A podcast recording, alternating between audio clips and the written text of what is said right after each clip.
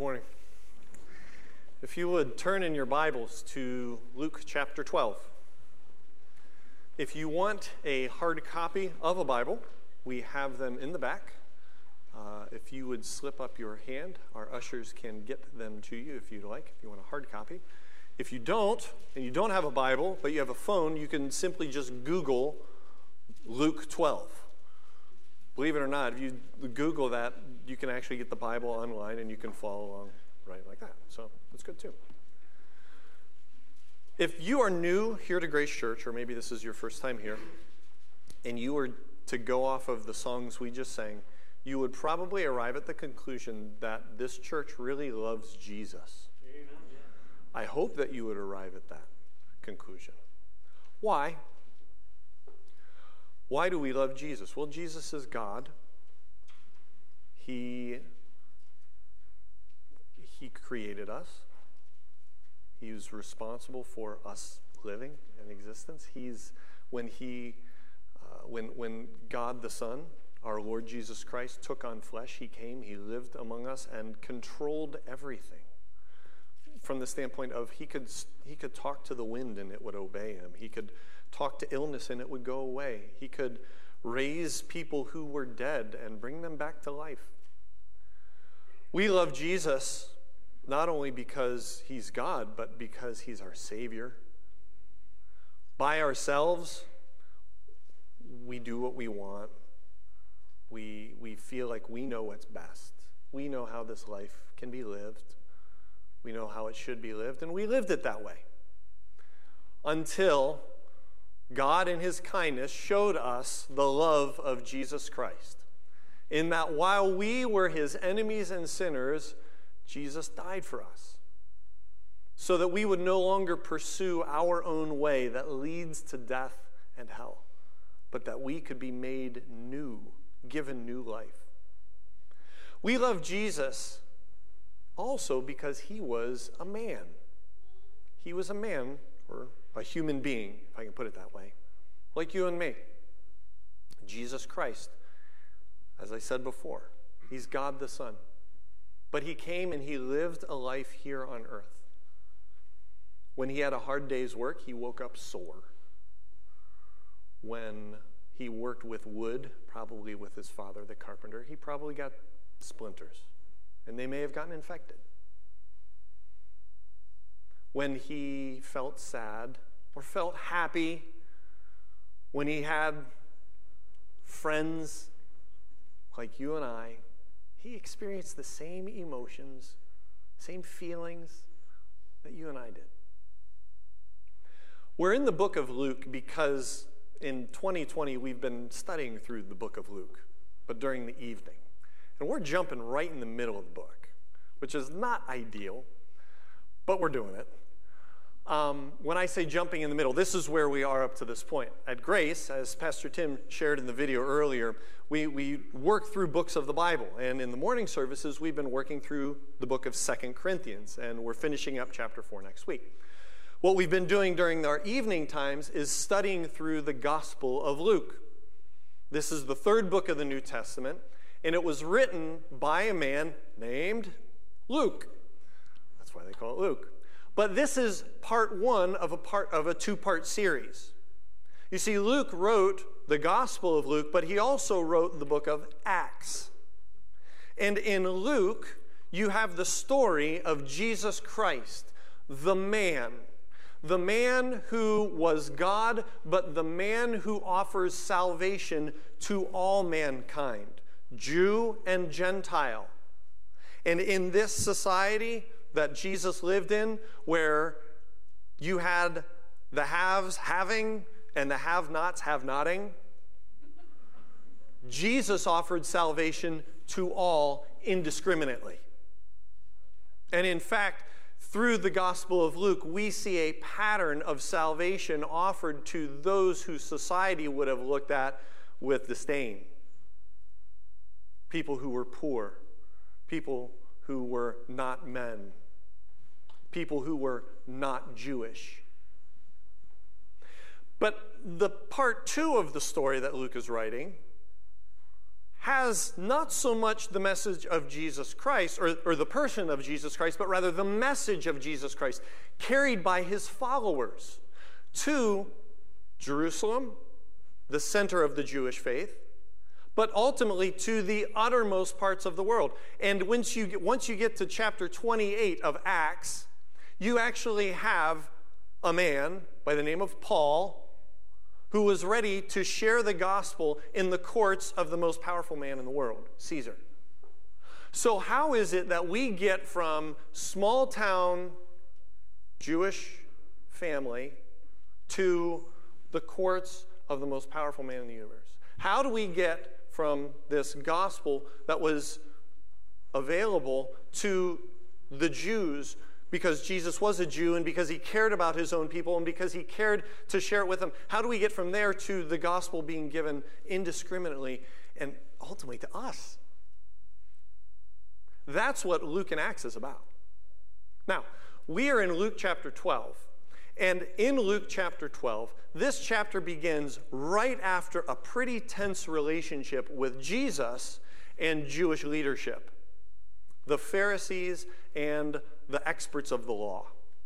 And I say it was a pretty tense interaction, it was a pretty tense relationship because Jesus had been, had been invited over for lunch, and yet these, it, it wasn't, it, let me just put it this way.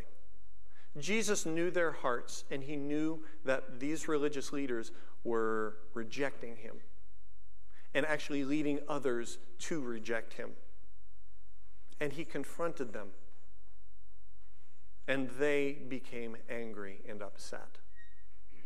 And so at the beginning of chapter 12, we have Jesus leaving this lunch appointment and confronting, oh, just a few people. Let's look at verse 1. Under these circumstances, after so many thousands of people had gathered together, they were stepping on one another. Jesus began saying to his disciples, and, and we'll get into this in just a moment so Jesus steps out, and there's thousands of people waiting for him. Jesus begins to teach his disciples. And these verses that we're going to be looking at today, verses 1 through 12, are really Jesus' teachings to the disciples about what is required to be a follower of Jesus. If you're on Twitter and a person has a profile, and it, maybe their, their profile or their handle says follower of Jesus. Maybe you've seen that before. This passage talks about what is required to be a follower of Jesus. It's not exhaustive, but there are three things that Jesus delineates to his disciples that in order to be a follower or a disciple of Jesus, you must have. Not because you want to earn the position, but because you are a follower. In other words, these are the outworking of the reality. If a person is a follower of Jesus, this is required of them. But in addition to these requirements, we also have the assurances or the promises that go with those requirements. So let's look at this passage together. What are these requirements that Jesus points out to his disciples? And what does he assure them of if they are to follow Jesus? So let's look at verse 1. Under these circumstances, as we said, so many thousands of people had gathered together that they were stepping on one another. He began saying to his disciples, first of all, Beware of the leaven of the Pharisees, which is hypocrisy. But there's nothing covered up that will not be revealed, and hidden that will not be known. Accordingly, whatever you have said in the dark will be heard in the light, and what you have whispered in the inner rooms will be proclaimed upon the housetops. The first requirement to be a follower of Jesus is to avoid hypocrisy. If you are a follower of Jesus, you must avoid hypocrisy. You say, boy, that's one to start off with. Avoid hypocrisy? Well, we have to understand the context here of who Jesus was talking to and what he was talking about. in fact, I'd like you to look in the previous chapter, starting in verse 39. I told you that Jesus had this lunch appointment with the Pharisees and the teachers of the law. And Jesus begins to talk with them in verse 39. The Lord said to him, to these Pharisees, Now you Pharisees clean the outside of the cup of the platter but inside of you, you are full of robbery and wickedness. You foolish ones, Did not he who made the outside make the inside also? But give that which is within as charity, and then all things are clean for you. But woe to you, Pharisees! For you pay tithe of mint and rue and every kind of garden herb, and yet disregard justice and the love of God. But these are the things you should have done without neglecting the others. Woe to you, Pharisees! For you love the chief seats in the synagogues and the respectful greetings in the marketplaces. Woe to you, for you are like concealed tombs, and the people who walk over them are unaware of it. One of the lawyers or the teachers of the law said to him in reply, Teacher, when you say this, you insult us too. But he said, Woe to you, lawyers, as well. For you weigh down men with burdens hard to bear, while you yourselves will not even touch the burdens with one of your fingers. Woe to you, for you build tombs of the prophets, as it was, and it was your fathers who killed them. So you're witnesses and approve the deeds of your fathers, because it was they who killed them, and you build their tombs. For this reason, also the wisdom of God said, I will send to them prophets and apostles, and some of them, and they will kill, and some they will persecute, so that the blood of all the prophets, shed since the foundation of the world, may be charged against this generation. From the blood of Abel to the blood of Zechariah, who was killed between the altar and the house of God. Yes, I tell you, it shall be charged against this generation. Woe to you, lawyers, for you have taken away the key of knowledge. You yourselves did not enter, and you hindered those who were entering. They didn't receive it well. Verse 53 When he left there, the scribes and Pharisees began to be very hostile and to question him closely on many subjects, plotting against him to catch him in something he might say. Jesus was condemning them for their hypocrisy. I told you they were at a lunch, and we can imagine Jesus picking up a cup there at lunch and saying, you know, holding the cup up and saying, You're good at washing the outside, but the inside is filled with corruption. Jesus was calling out their hypocrisy. Man might be impressed by their show, but God knows the heart. Now, Jesus requires that his followers avoid hypocrisy. But I also said that there are assurances or there's promises that go with these requirements. And the requirement here, avoid hypocrisy, is assured by the fact that you, I'm sorry, that what is inside will inevitably come out. Avoid hypocrisy. Why? Because what is inside will inevitably come out. Look at verse 2 back in Luke 12. There's nothing covered up that will not be revealed, and hidden that will not be known. Accordingly, whatever you have said in the dark will be heard in the light, and what you have whispered in the inner rooms will be proclaimed on the housetops. Verses 2 and 3 speak ultimately of final judgment. What is true of what is inside us, or inside man will be revealed. But sometimes in this life, men and women are exposed before other men and women as to who they are. Our society loves to pounce on hypocrisy. Loves to pounce on hypocrisy. Our society especially loves to pounce on religious hypocrisy. Just within the last six months, a well known president of a Christian college, a well known pastor of a large church planting movement, falling from grace because of immorality, making front page headlines, not because necessarily they broke any laws, but because they were hypocrites. Our society loves to pounce on hypo- hypocrites, hypocrisy. What's inside is going to come out. Now, this kind of scares me. 1 Timothy 1:15 Paul says, this is a trustworthy saying, worthy of all acceptation, that Jesus Christ came to save sinners, of whom I am not so bad. No, who I am chief. We say it here often. You may hear it here often. I am the worst sinner I know and you are the worst sinner you know. What goes on here goes on here. Verses 2 and 3. When you crack open a Christian, a follower of Jesus Christ, you know what you find? Maintenance, perseverance, not perfection. There is legal righteousness imputed to our account, but the follower of Christ endeavors to grow in Christ likeness. At some level, we all are hypocrites. We know the shame of being in the workplace, wanting to have the testimony, but then having the profanity slip out of our mouths. We know the embarrassment of going to our kids' game and losing our, ki- losing our cool because the ref made a bad call. We know what it's like to be invited to a get together with friends. And then maybe one thing leads to another, and we think back on it with shame. Yet, the Christian, and this is the beautiful part, the Christian can be assured that what is on the inside will come out. We think of that in the negative, but let's think about it in the positive. What is inside is that God changes his followers. He makes them like himself. They grow in Christ's likeness so that when what really comes out of the heart of a follower of Jesus Christ is progressive sanctification, growth in Christ's likeness.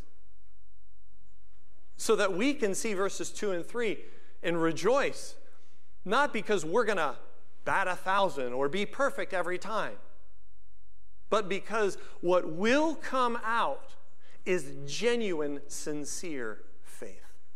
So if you're a follower of Jesus, you will avoid, you must avoid hypocrisy, being assured that what is inside will inevitably come out. But Jesus gives another requirement of his disciples, and we see this in verses 4 through 7.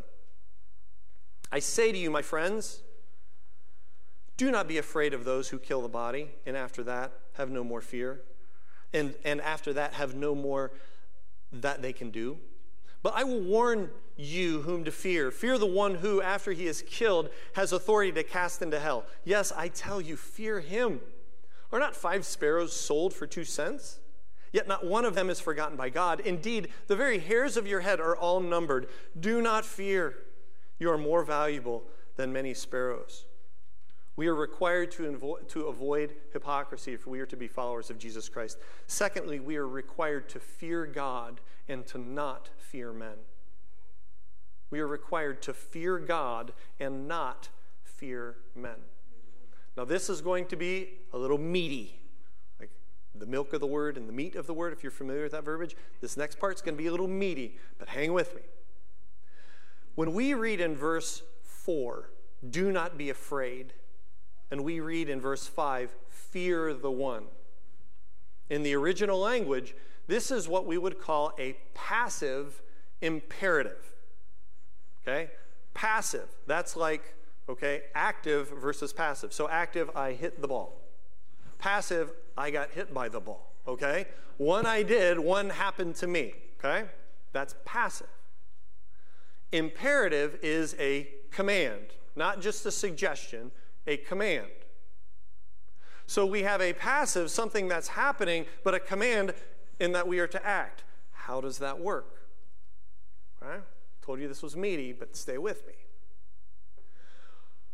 Wallace, a Greek scholar here, looks at this and sees other passive imperatives as either prohibitions, prohibiting, or commands addressing emotional states. Now, when we think of our emotions, a lot of times we think of things that just happen. The Browns won, hooray! We don't have to tell ourselves, be happy. Well, maybe some of you do, okay? we think the Browns lost, oh, I'm sad? We think Pastor Mike brought donuts to Sunday school, hooray! Happy, right? Unless you're the Sunday school next door that didn't get donuts brought to you, sad. Those are emotions that just kind of happen, right? Here, we're told fear or do not fear. In other words, do not allow yourself to fear, pointing to a natural tendency that Christians give themselves over to or could give themselves over to. So in verse 4, my friends, do not be afraid of those who kill the body, and after that have no more fear. And after that, have no more that they can do. We are not to give ourselves over to fearing those who would destroy the body. That sounds almost impossible. And yet, that's what Christ is commanding his followers. Do not fear. This is an imperative. Do not give yourself over to the fear of those who will destroy the body. Rather, fear God. Now, I want you to play out in your mind for a moment, play out your worst fears by virtue of what you see or what you've seen maybe this past week or what you've read. Let's play these out. What do I mean, play these out? Let's ask the question, and then what? What you saw, what you see, what you feel, that fear, and then what? Okay? Fill in that blank. And then what? And fill in that blank. And then what? And from a human standpoint, we inevitably get to death, right? And what Jesus is saying to his followers do not fear those who will kill the body or who can kill the body. Why not? That doesn't make sense. That's terrible. Why not? Because the most they can do is destroy your physical body, and they can't do anything more. We sang, A mighty fortress is our God. You sang. Verse 4 That word above all earthly powers, no thanks to them abide. The Spirit and the gifts are ours through him who with us sides. Let goods and kindred go, this mortal life also, the body they may kill. His truth is living still, his kingdom is forever. Praise God.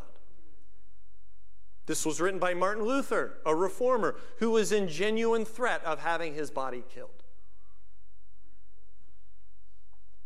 Instead, fear God. And why do we fear God? We fear God. Look at verse 5. But I will warn you whom to fear. Fear the one who, after he has killed, has authority to cast into hell.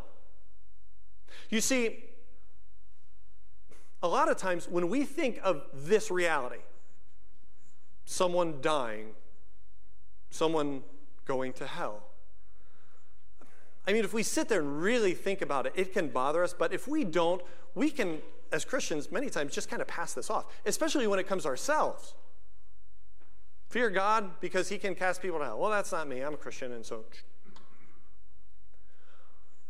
And this is a fear that sometimes, many times, can be too easily dismissed.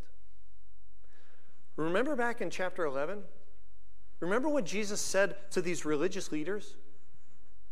Six different times he says, Woe, woe, woe. He's talking to people who were dismissing this fear. Why? Because they felt they were righteous, and yet they were hypocrites. When Jesus says, Woe, that's the opposite of blessed. You know, like the Beatitudes, Matthew chapter 5, blessed is the man. That speaks of divine favor. Woe speaks of divine wrath. And what we as Christians must do, as followers of Jesus Christ, what we must do is swap our tendency for fear. What we tend to do is dismiss the eternal damnation stuff because eh, it might be a long way out. And frankly, it's not very concrete. But what I see on my screen or what I read or those things, ugh, I can really fear. What Jesus wants us to do is really swap those out. Fear God, who holds souls and has authority over them. And man, who can kill your body and that's all he can do? Don't fear them. Now, remember, each requirement of following Jesus Christ comes with an assurance, right? Comes with a promise. If you're a follower of Jesus, he requires you to fear God and not fear men. Because you can be assured that this same infinite God offers you his intimacy and comfort. The same infinite God that holds souls in authority offers intimacy and comfort. Look at verse 6. Are not five sparrows sold for two cents? Yet not one of them is forgotten by God. God cares about what's trivial or what might seem trivial or small. God cares so much. Verse 7 Indeed, the very head, I'm sorry, indeed, the very hairs of your head are all numbered. God knows you better than you know yourself. God knows you better than anyone knows you, even down to the number of hairs on your head. Some of us, that's an easier feat for God to count than others, but we'll just kind of let that lie, okay? God knows you, He is intimately aware of you. And He says, Do not fear. You are more valuable than many sparrows. He values you. Now, this part is rich because he's talking to the disciples and he's telling them, Do not fear the one who will kill the body. And he shares his intimacy, he shares his knowledge. Eh, eh, he wants them to be comforted, he wants them to, to enjoy that relationship, knowing full well that in not too long, they're going to be in Gethsemane and they're going to be confronted with someone who would kill the body. And what do they do? They bail, they fail. They feared the one who killed or could kill the body, and they abandoned Jesus Christ. Jesus knew that. He knew that he was going to give his life. He also knew that the disciples needed this comfort. Even in their failures, they're followers of Jesus Christ. They will persevere and grow, and He will love them. And He welcomes their request for forgiveness. He welcomes the follower of Jesus when the follower of Jesus comes broken, saying, I sinned. Forgive me. Even after the 15,000th time.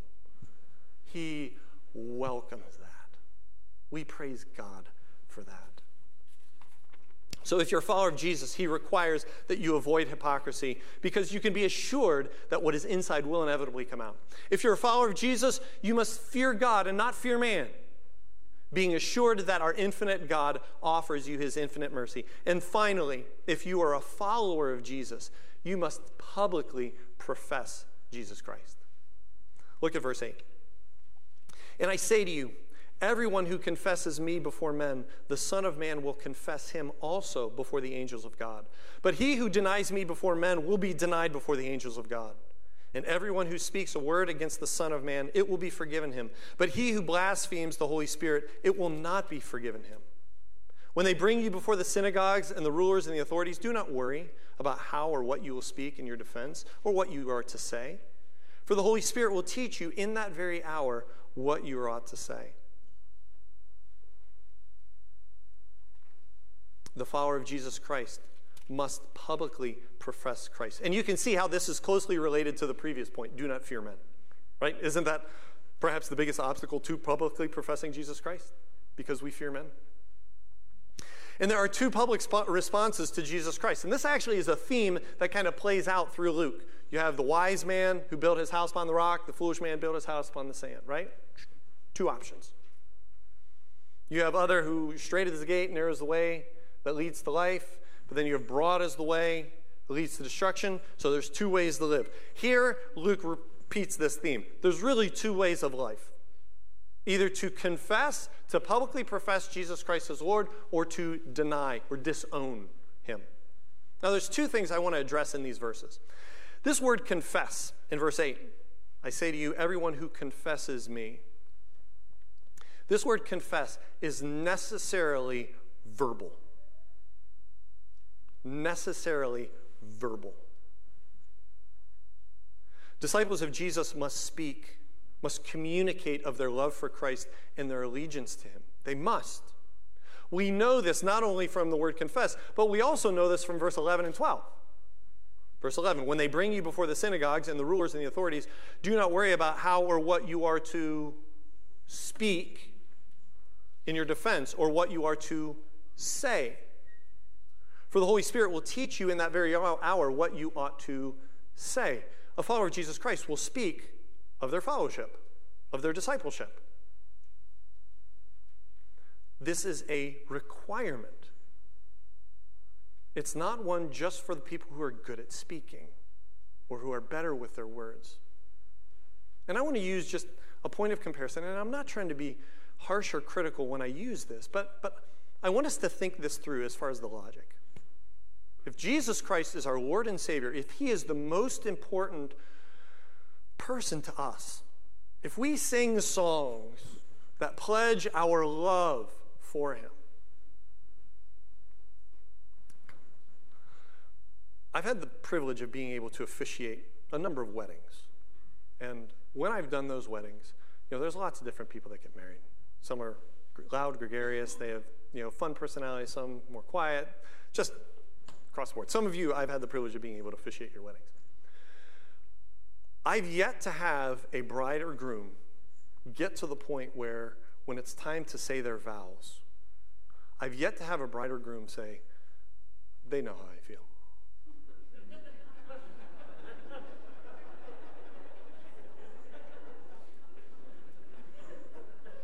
That would be awkward. When you say your vows, right? Even if you can't remember them, that's fine. That's why guys like me read them so, and they read them in nice short phrases so you can remember them because you're standing in front, you're nervous, uh, you know, and it's you give the vows, but you give the vows. You say them. Are you telling them? Are you telling that person anything they don't know already? No. But you're saying them, and to not say them would kind of beg the question I've also not had a husband or, or, or, a future husband, future bride. I've never had them say, "We have our vows, but we can we go do them in private." the audience might think something's not right. Why? Because isn't that the whole point of the vows? To say them and to say them publicly, regardless how comfortable you are. This is kind of a big deal, right? Your fellowship of Jesus Christ is a big deal. Amen. And this world who does not know him, how else will they hear, Romans 10 says, unless there is a proclaimer? Not just a preacher behind the box, but a proclaimer. Verse 9 of Luke 12 says, but he who denies me before men will be denied before the angels of God. This word deny, some of your translations may have the word disown, and it stands in opposite of confess. In other words, the pattern of your life is going to either be confession or denial, professing Christ as Savior, and it's going to be reflected both in actions and words or denial. Now, remember, each requirement comes with an assurance. We've said that up to this point. This requirement, public profession of Jesus Christ, also comes with the assurance. And actually, this one comes with two. First of all, if you publicly profess Christ, you can be assured that when you do, Christ will publicly profess you. That's the first one. We see that at the end of verse 8. Everyone who confesses me before men, the Son of Man will confess him before the angels of God. Now, admittedly, this is one of those promises that if you're reading this, it may not, I mean, it sounds like a big deal, but honestly, it, it may not sound as big of a deal. I want you to think, though, and maybe this is more helpful, I want you to think of the context where these disciples and where this story is taking place in, in the Middle East, and in particular, what was common in the Middle East and the Far East, and that is the honor shame paradigm. You know, the whole, in our society, you do you is kind of like the mantra be your own person, stand up for your truth, speak your truth. Okay, that was completely foreign in this context. Honor was found in community. Honor was found in being able to do something or be successful, and in turn, the family, the community would have been honored. Conversely, or in other words, the other the opposite of that would be if you did something to dishonor, it wasn't just on you, it was on your family, friends, this, and the other. So here you have Jesus confessing to the heavenly host, this one's mine. Is there anything greater? Is there any greater honor? for a moment, Turn a couple pages back to Luke 9.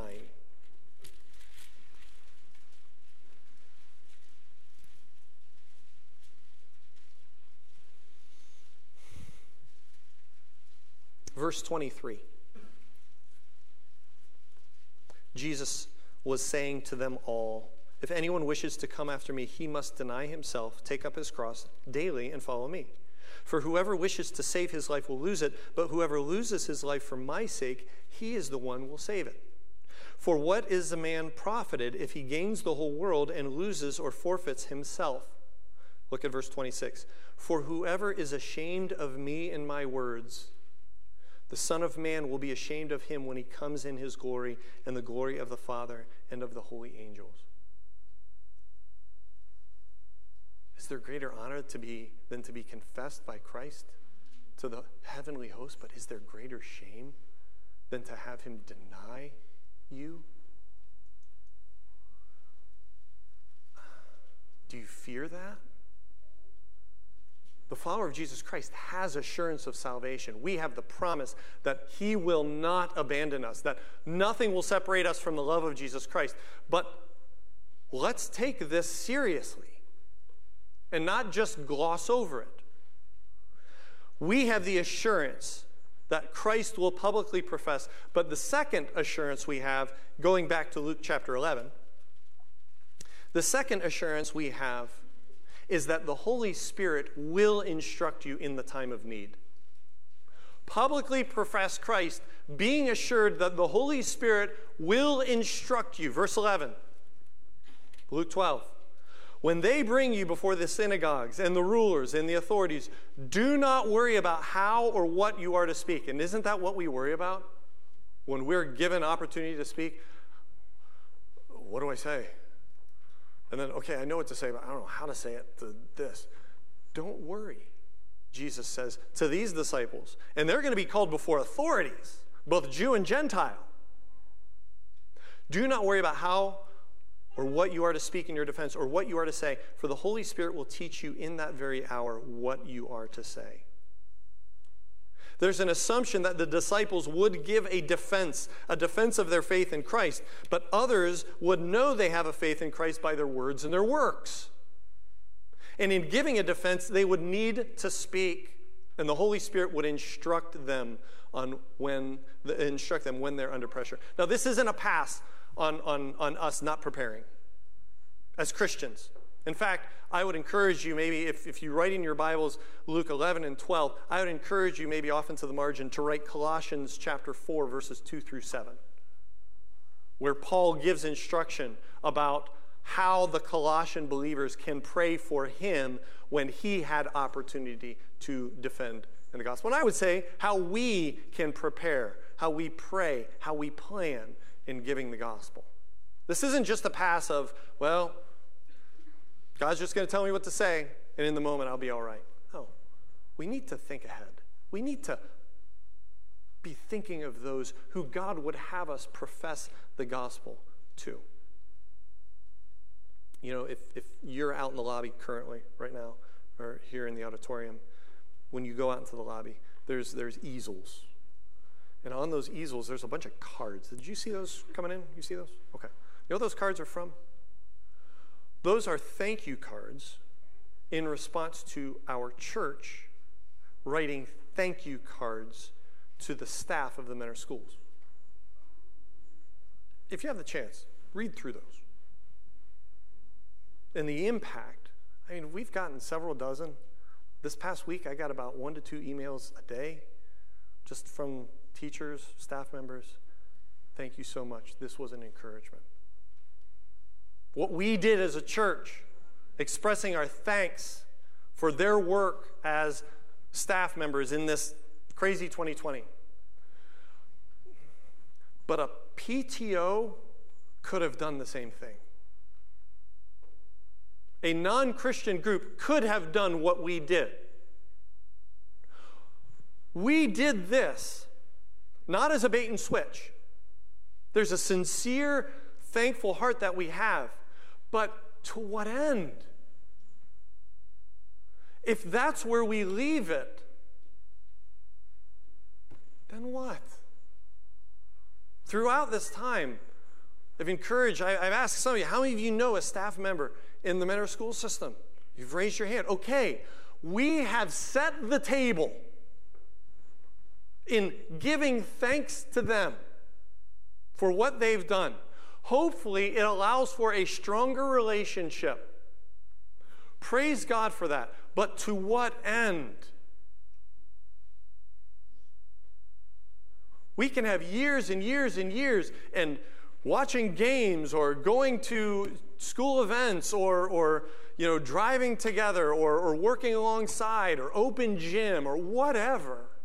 Years and years and years of relationship. But if we don't open our mouths about who the most important person is in our life, shame on us. If not now, when? When? I professed my love to my wife, and she professed her love to me.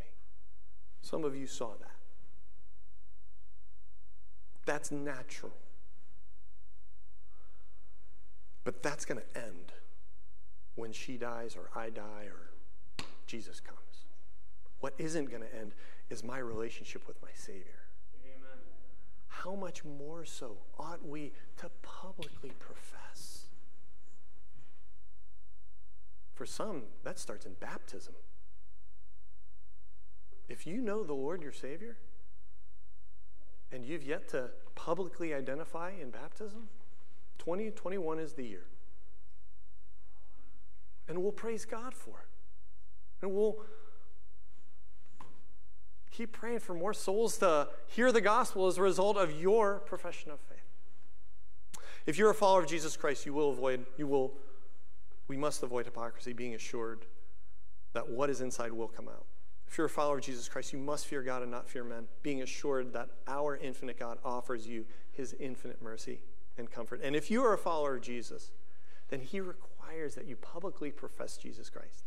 Because you can be assured that when you do, Christ will profess you one day, and the Holy Spirit will instruct you when you speak the gospel to others. Now, with this, I close. Verse 1 There are thousands of people that are listening to Jesus say this, but he's saying it to his disciples. It stands to reason that those thousands of people, not all of them were born again. And maybe that's you this morning.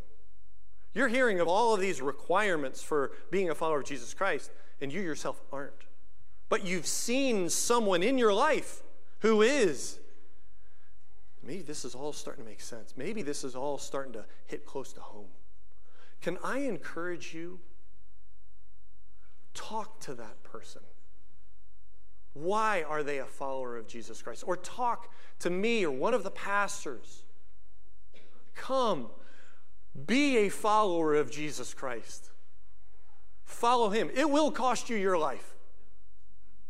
Let's not make any bones about that. It will cost you everything, but you will get everything. Amen. Praise God. Let's pray. Lord, we thank you for this time. We thank you for your word. Thank you for Jesus Christ, who was patient with these disciples. When he foresaw their failure, he yet still provided comfort when he saw that there would be times where they would not live in agreement with their profession, yet knowing that the one who began a good work in them would perform it until the day of his appearing. So, Lord, we ask that Jesus, that he would come quickly. But in the meantime, may we be faithful as his disciples, as his followers. And Lord, if there are any here that don't know Christ, that aren't his followers, would today be the day where they turn from their sin, their slavery to their own selves, and become sons and daughters of God. Lord, we love you in Jesus' name. Amen.